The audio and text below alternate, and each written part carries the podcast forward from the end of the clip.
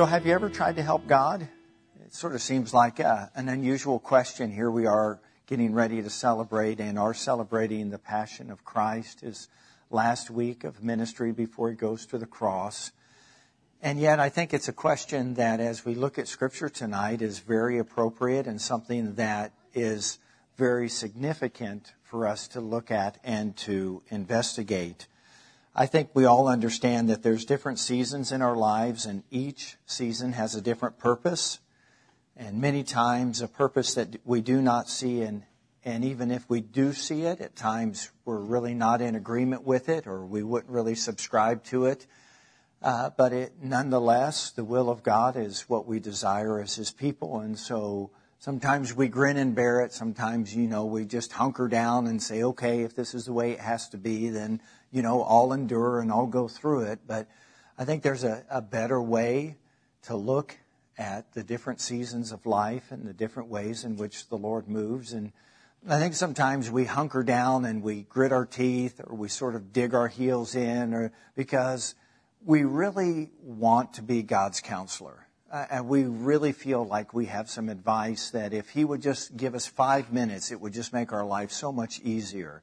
And we know He has the ability to do it, don't we? And so that's why we feel free in offering it to Him because He's so gracious, He's so good, He's a tremendous listener. And so we make these appeals to Him. And maybe I'm just talking about myself. Maybe you've never been in those positions where you're in a season in your life and it, it's, the season just isn't unfolding the way that you imagined that it would. You never thought you would be in this position, in this place, experiencing these kind of circumstances.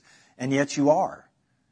And you're not there by accident. And you're not there outside of God performing a purpose or shaping and molding us to be more like Christ. And yet in that moment, we feel like if he could just bend his ear towards earth, I would just gladly whisper in his ear.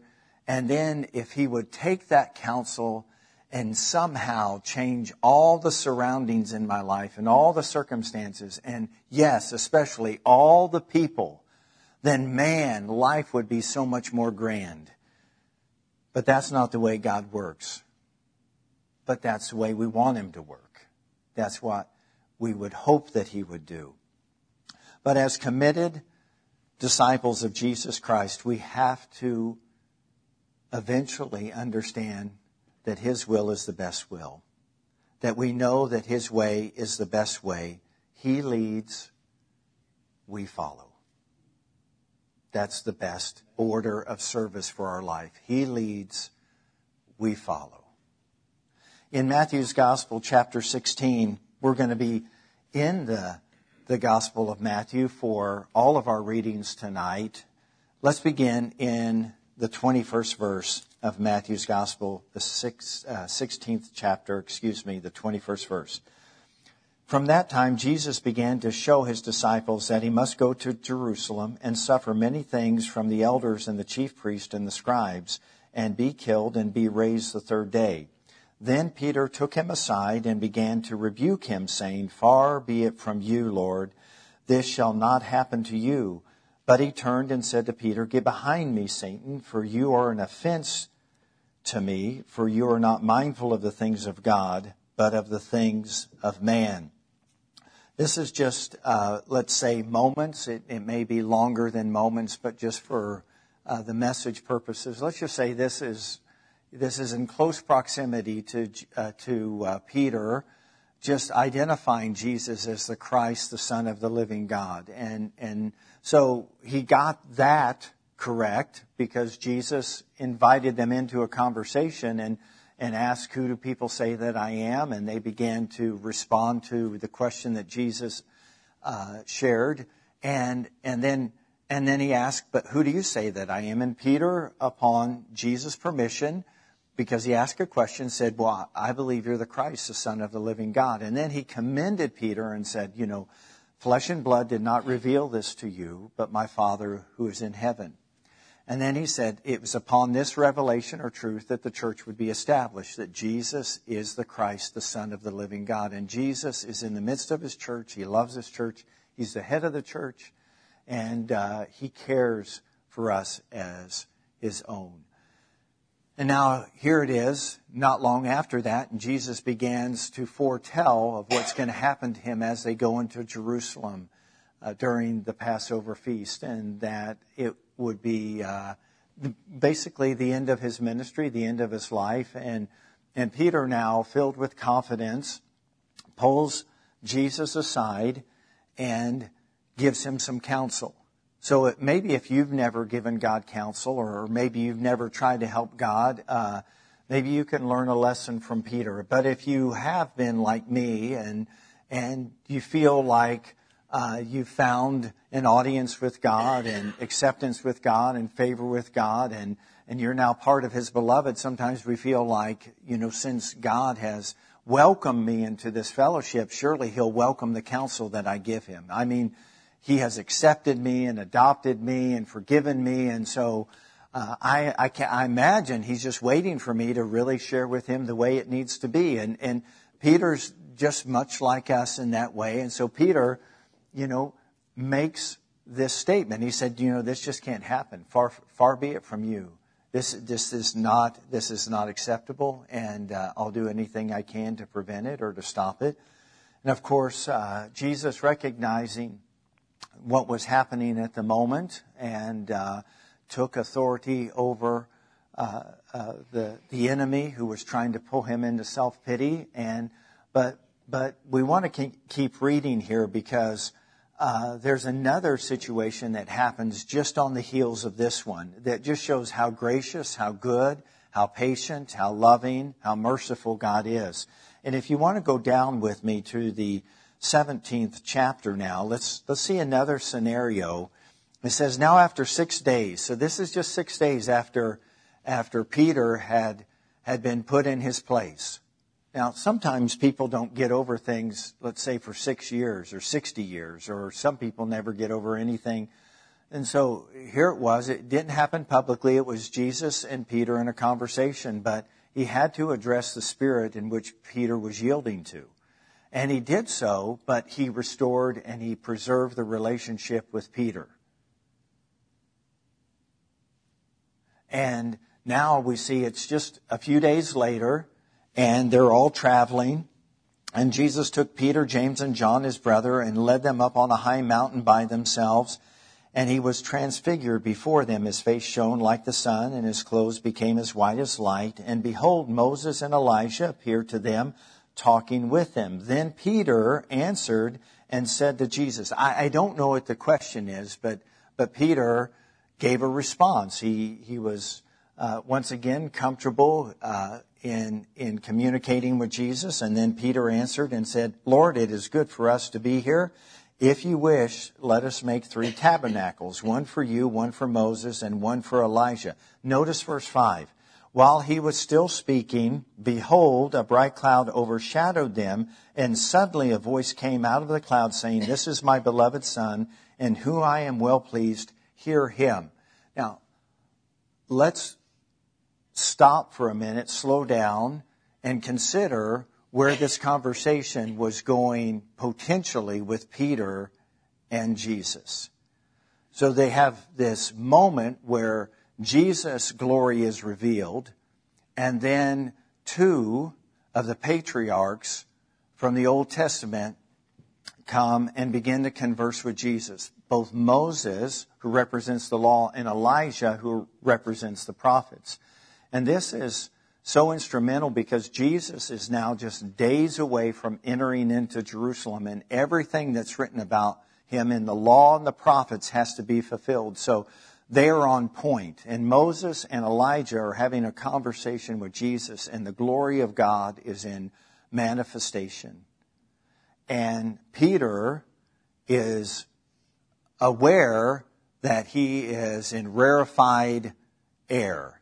And so he wants to, you know, have you ever been nervous and out of your nervousness you just felt the need to say something or do something and I, I, that's, I believe, the tension that, that Peter was sensing or he was feeling, the, the awkwardness of this, uh, the overwhelming awe of this. He just felt like I need to try to help God here. I, I feel like this is another opportunity for me to, to interject some advice and some counsel that I think would be very beneficial if, if Jesus would only comply to what I have to, have to offer. And notice though, where this conversation was going. Let's go back in midway through verse 4. And Peter answered and said, All right, it is good for us to be here, us. If you wish or if you desire, let us make three tabernacles one for you, one for Moses, one for Elijah. Now, I'm just supposing here. The next words out of his mouth were, and one for me, and one for Peter, and, and I mean for John, and one for James. But he didn't get that far. Why? Because suddenly they were surrounded by this cloud, and the voice said, basically, enough. This is my son, listen to him.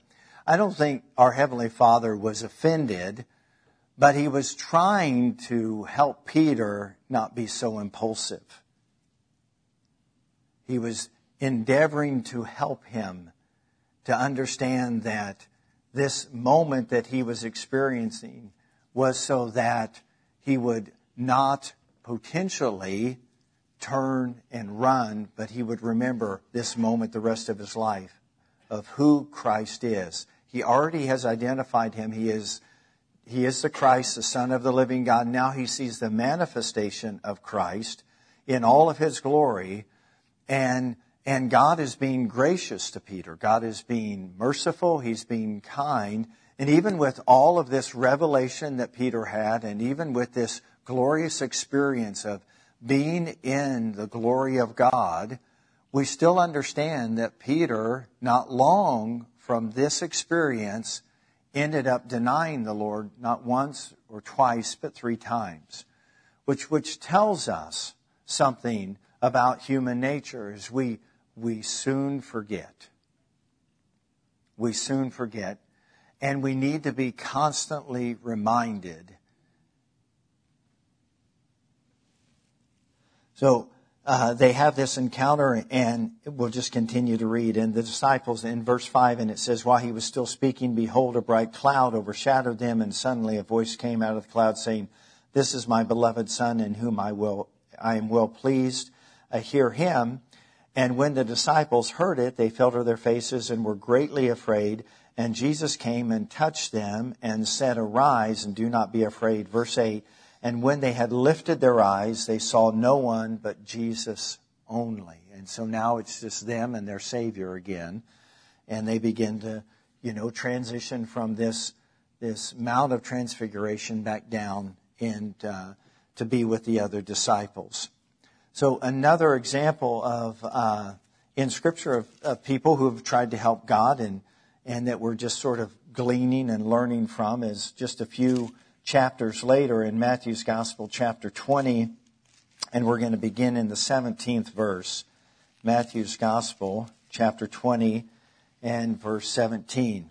Now Jesus, going up to Jerusalem, took the twelve disciples aside on the road, and he said to them, Behold, we are going up to Jerusalem, and the Son of Man will be betrayed to the chief priest and to the scribes, and they will condemn him to death, and deliver him to the Gentiles to mock and discourage and to crucify, and the third day he will rise again. Then the mother of Zebedee's sons came to him with her sons, kneeling down and asking something from him. And he said to her, What do you wish? And she said to him, Grant that these two sons of mine may sit, one on your right hand and the other on your left, in your kingdom. And Jesus answered and said, You do not know what you ask. Are you able to drink the cup that I'm about to drink and be baptized with the baptism that I'm about to be eh, that I am baptized with? And uh, they said to him, We are able. So, uh, parents, I don't know if you've ever talked to God on behalf of your kids and given God counsel on behalf of your children, but this is exactly what's happening here. Is that this this mother uh, realizes that her sons have been invited into this this terrific journey with Jesus, and they've been traveling with him, and they've been his his helpers, and and uh, and now uh, it, it seems as if maybe you know that this this story is coming to an end. Jesus continues to remind them the reason that they're going to Jerusalem was so that he could fulfill the purpose for which he came. He's going to be betrayed. He's going to be handed over to the authorities. They're going to crucify him, but on the third day he's going to be resurrected. Now they don't see or understand any of this. They don't comprehend it at the time, and we can't find fault with that. They're this is a this is a uh, you know this is like a cow at a new gate. This is a this is a brand new thought. This is something that no one has ever heard of before. Therefore, they're somewhat you know disconnected from what he's communicating. Now, on the other side of the cross, where we live, in the time that we're a part of, we ask questions like, "Well, why didn't they get it?" And you know, they're probably looking down from heaven saying, why don't they get it? And, and so there's always this, this, uh, this opportunity for us to think, if I was there, I would have got it. And the disciples looking down from heaven today that were the original disciples, them looking down saying, well, if I was there on the other side of the cross and after Pentecost, I would get it. And, and there's this, this tension between if I was there, I would have got it, and those that wish they were here because they could and they would get it. And Jesus is, is gracious in that, he, he's aware that this mom is coming and what she's going to be asking is, is, uh, you know, on behalf of her sons. And, and he, he makes a, a terrific statement. He says, what I'm about to enter into is costly.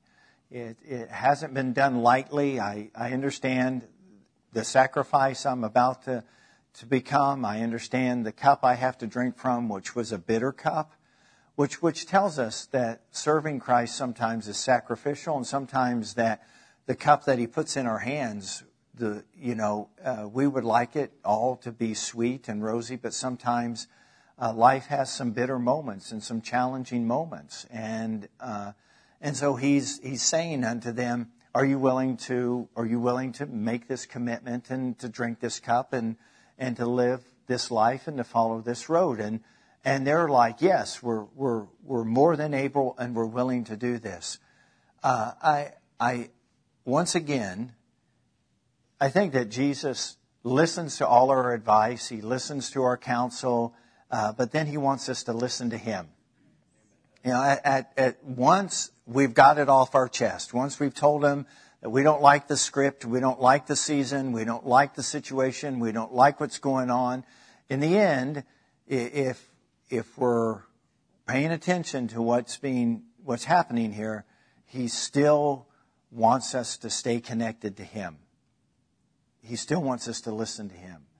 So sometimes what we what we say we're doing when we're praying is we're we're believing God, but how many of you know sometimes our prayers are more counseling uh, sessions for God?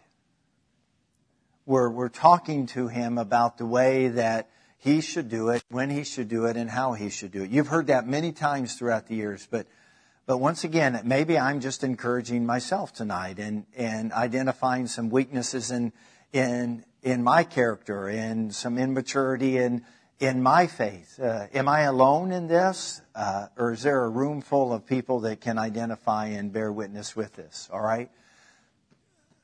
Yes, that's why we can learn together from this. So, have you ever tried to help God? It's not so much of an unusual question anymore, is it?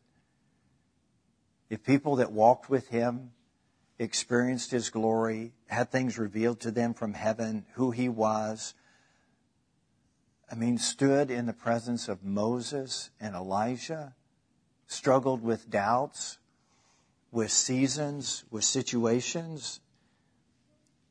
Why do we believe that it's a sign of like failure if we have some of those questions or some of those doubts?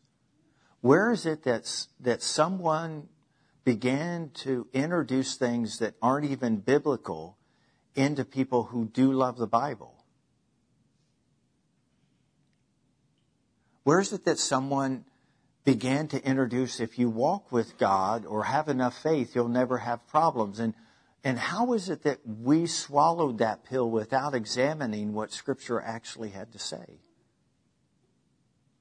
Now we know who's behind trouble. God's not behind trouble. God's not the tempter. He can't be tempted by evil, nor does he tempt anyone. But there is a tempter here. Who did Jesus deal with when Peter was struggling with him giving counsel to God? The spirit behind it. But who did he preserve and protect? Peter. Who did he keep walking with? Peter. Who did he restore even after Peter fell and denied him three times? Jesus stayed with Peter. He's not going to leave us. He's with us. He understands our need to counsel him. He gets it. He even sets up scenarios to where we can freely feel like we can do it and he might do it. That's how welcome he makes us feel. That's how much he loves us. And when that, when that becomes a part of our story, then so does the rest of this message. And that is, we need to keep listening to Jesus. Can you say amen? We need to stay connected to him. And he, fully aware of where he was going and what he would experience, and yet those that were closest to him had, having no insight or understanding as to what they were ex- going to experience as he entered into Jerusalem, you know, were were uh, were along and and would grow uh, through through these experiences. So I I want to uh, uh look at one more example, and it's Matthew twenty. Did I already give you that text? verse 17 through 21 through 28. Okay. Let's continue to read here.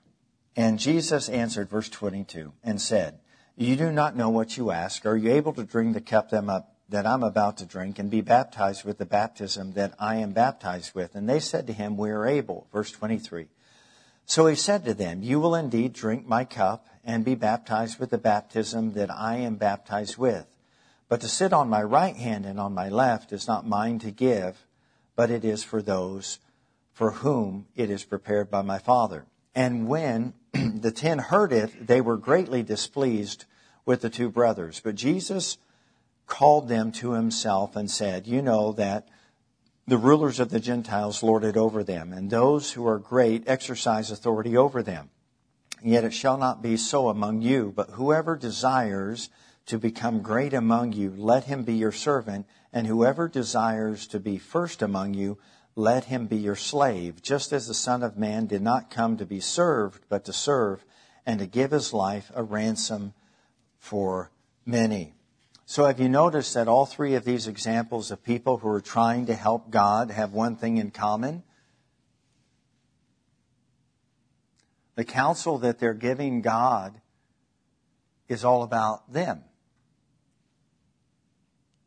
It's not about God's will. It's not about God being glorified. It's not about Jesus fulfilling the purposes of God. So could it be that when we're giving God counsel and advice, that really it's about us? It's about what we want, the way in which we believe we deserve it? Could it be that parents, at times we talk to Jesus about our kids because we believe they need something better or something different? But what if is what's happening in their life is going to potentially draw them closer to Jesus?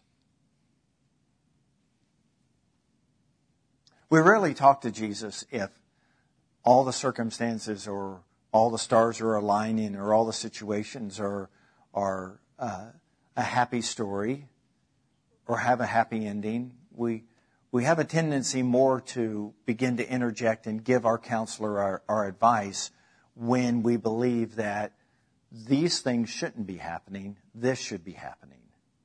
This shouldn't be happening this way, it needs to be happening this way.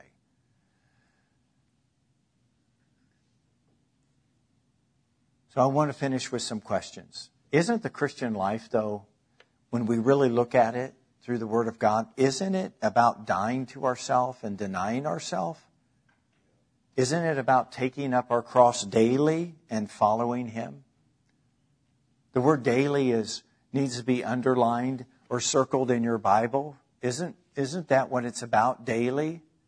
Some days are easier to pick up your cross than others, but it's a daily decision to walk that road with Christ. There's days that maybe we just don't even consider picking up the cross. But then the next day we wake up and we can pick it up. And He's there to help us. Just like He didn't dismiss Peter out of the, out of the disciples. He didn't say, you know, Peter, that's, you've gone too far. You've yielded to the wrong spirit. You've spoken out of turn. You're inserting your own will above God's will. It's, you know, I've just had a, a stomach full of this, and so I'm just going to set you aside. And, and then one of these days when you grow up and you get it all figured out, then you can come and join me again. We're never going to grow up and figure it out, people, without Jesus.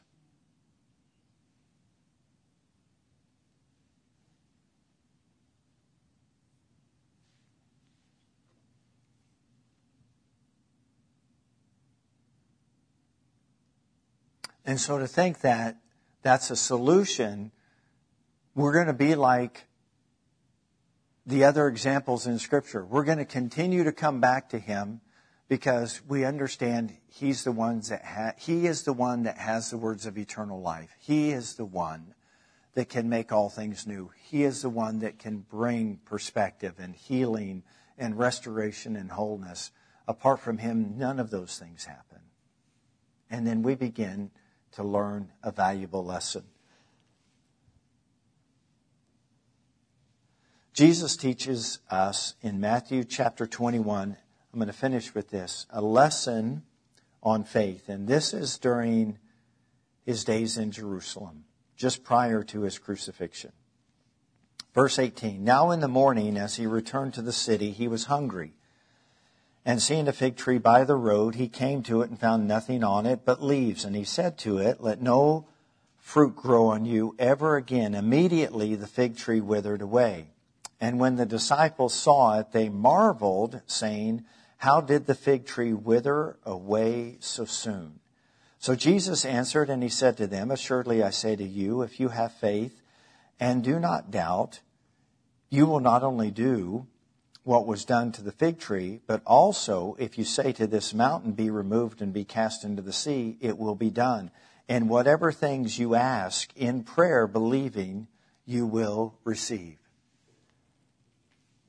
So let's say that you're starting a ministry or a business, or you've just been promoted to a place of where you're supervising others wouldn't maybe the first lesson that you would teach everybody was on faith, trust, commitment? I think that that would be what most leaders do today. That, you know, we've got to build our team, we've got our team together.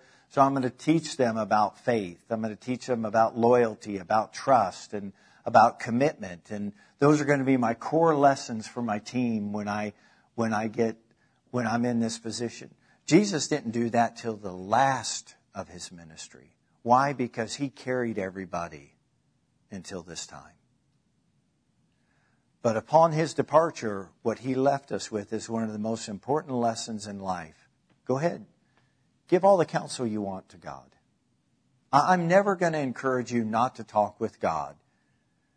Tell him the way that you want it. Put in your order. Tell him why your order is valid. Give him all the reasons. Give him all the rationale. He's not going to be offended. But in the end of the conversation, keep your faith in him. That's the lesson of the passion, is that Jesus was living this out. There were a lot of different roads he could have taken. He could have listened to Peter. No, I'm not going to do this. He could have called for a legion of angels. They would have come and rescued him. He could have given place to sin when he was tempted, and all of those things would have caused him to forfeit the, the spotless, pure blood that needed to be offered up for our sins. But he didn't bite on any of those hooks. He didn't take any of that bait, and he kept walking that road all the way to Golgotha. The reason he did is because he believed that if he was crucified, God would raise him up again. He was the one that said, Is there any other way? Jesus himself gave his Father counsel.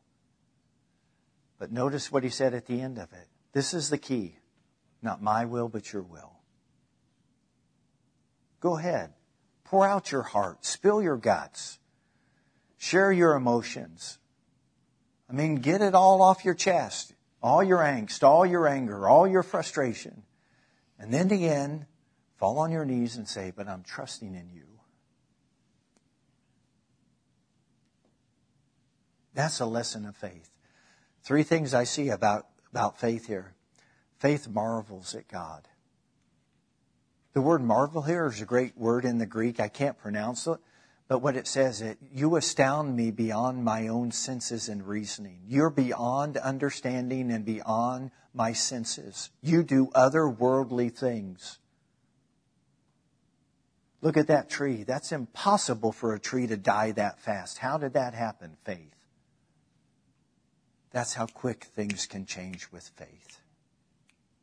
The second thing is, is that when faith begins to be a part of our life, it begins to be a part of our speech. We start speaking to mountains. Instead of about mountains, we start to speak to mountains. And the third thing is, it moves us to believing prayer. We believe that we receive before we ever have it. Jesus let them talk. They yielded to the wrong spirit. They gave him silly advice. They were impulsive. They were nervous speakers. And he kept gathering them, gathering them, because that's the only way we can grow is when he gathers us. So he's not gonna, he's not gonna throw you aside. He's not offended by your questions, by your counsel. But in the end, he's still Lord. Thank you for listening to today's message. We hope that it encouraged or inspired you to God's best. If you have any questions about today's message, need prayer, or would like to learn more about Living Word Fellowship, please call 641 828 7119 or visit us at lwfknoxville.com.